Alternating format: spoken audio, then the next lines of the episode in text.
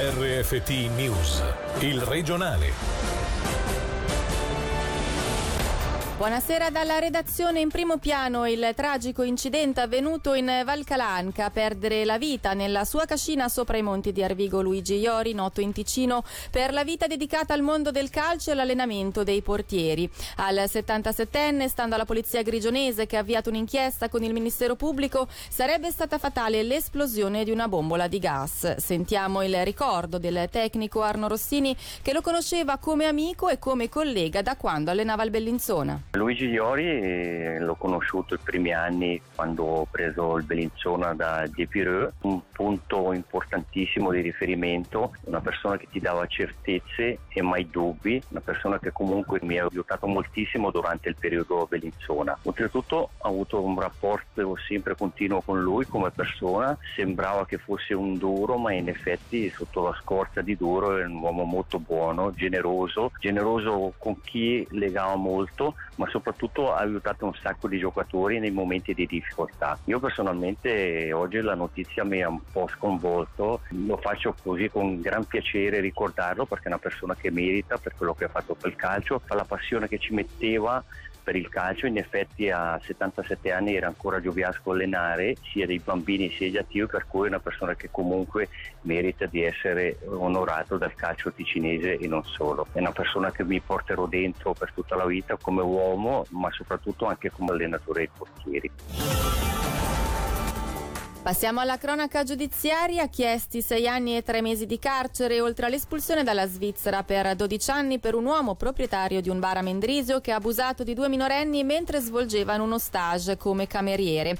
La difesa si è invece battuta per tre anni di reclusione, la metà dei quali da scontare. Per i dettagli, Angelo Chiello. L'approccio era sempre più o meno lo stesso. Una volta che il locale si svuotava, il 36enne di origini calabresi e proprietario di un bar a Mendrisio allungava le mani, sfruttando la pressione psicologica e l'insicurezza delle proprie vittime. Vittime che all'epoca dei fatti, nel maggio del 2019, avevano meno di 16 anni. Come riferisce il CDT, le due ragazze hanno ripetutamente rifiutato l'avance dell'uomo, che in un caso si è fermato, ma nell'altro no. Quest'ultimo in carcere dal 23 giugno dell'anno scorso, accusato di coazione sessuale ripetuta, atti sessuali con persone dipendenti, violenza carnale e atti sessuali con fanciulli, è reo confesso.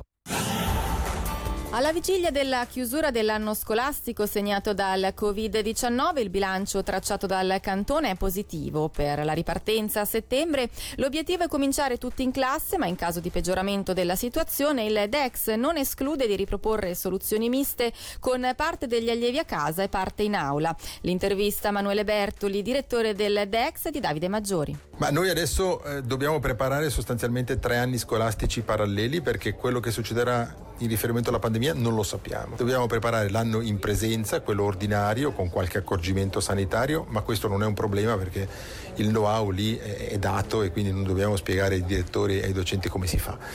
Dobbiamo preparare l'anno ibrido, eh, nella misura in cui sarà necessario passare a questo secondo scenario, quindi vuol dire metaclassi, vuol dire formazione un po' in presenza, un po' a distanza, parzialmente tecnologia, eccetera. E poi l'anno a distanza, sperando di non doverlo mai attivare perché questo terzo scenario è lo scenario lockdown. E quindi è soprattutto sullo scenario 2 che ci stiamo concentrando la scuola deve essere pronta, se necessario, eh, a passare dallo scenario 1 allo scenario 2 sapendo che le cose sono già pronte, che eh, quello che ognuno deve fare è già scritto, è già determinato. E anche il settore dell'apprendistato si è confrontato con delle difficoltà, soprattutto per quanto riguarda i contratti siglati, al momento poco meno di 400.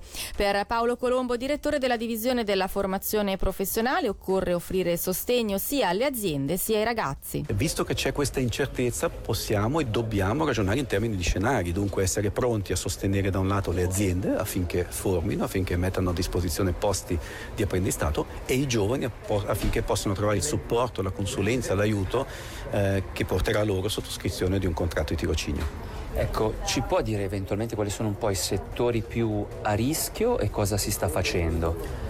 Ma ci sono settori come quello legato alla ristorazione, all'albergheria, al turismo che eh, sappiamo tutti eh, sono settori particolarmente in difficoltà in questo momento. E proprio per questo motivo una soluzione alternativa che stiamo adottando quest'anno, limitatamente quest'anno, è quello di offrire un anno eh, di inizio di apprendistato come cuoco, come impiegato in gastronomia standardizzata, come impiegato di ristorazione al centro professionale tecnico di Trivano eh, di eh, Lugano appunto. L'anno prossimo queste persone entreranno comunque o proseguiranno l'apprendistato in un'azienda. Ora le brevi in meno di un minuto con Angelo Chiello. Coronavirus, un nuovo contagio e zero decessi. Questo è il bilancio fornito dall'autorità cantonale relativo alle ultime 24 ore. Riaprono le frontiere, aumentano le entrate illegali. Stando all'amministrazione federale delle dogane, sono un'ottantina i casi di soggiorno illegale in Ticino nel corso del mese di maggio. Il termine per la presentazione della dichiarazione delle imposte scadrà il 30 giugno. A ricordarlo la divisione delle contribuzioni. Per chi fosse impossibilitato entro fine mese va chiesta una proroga con motivazione scritta.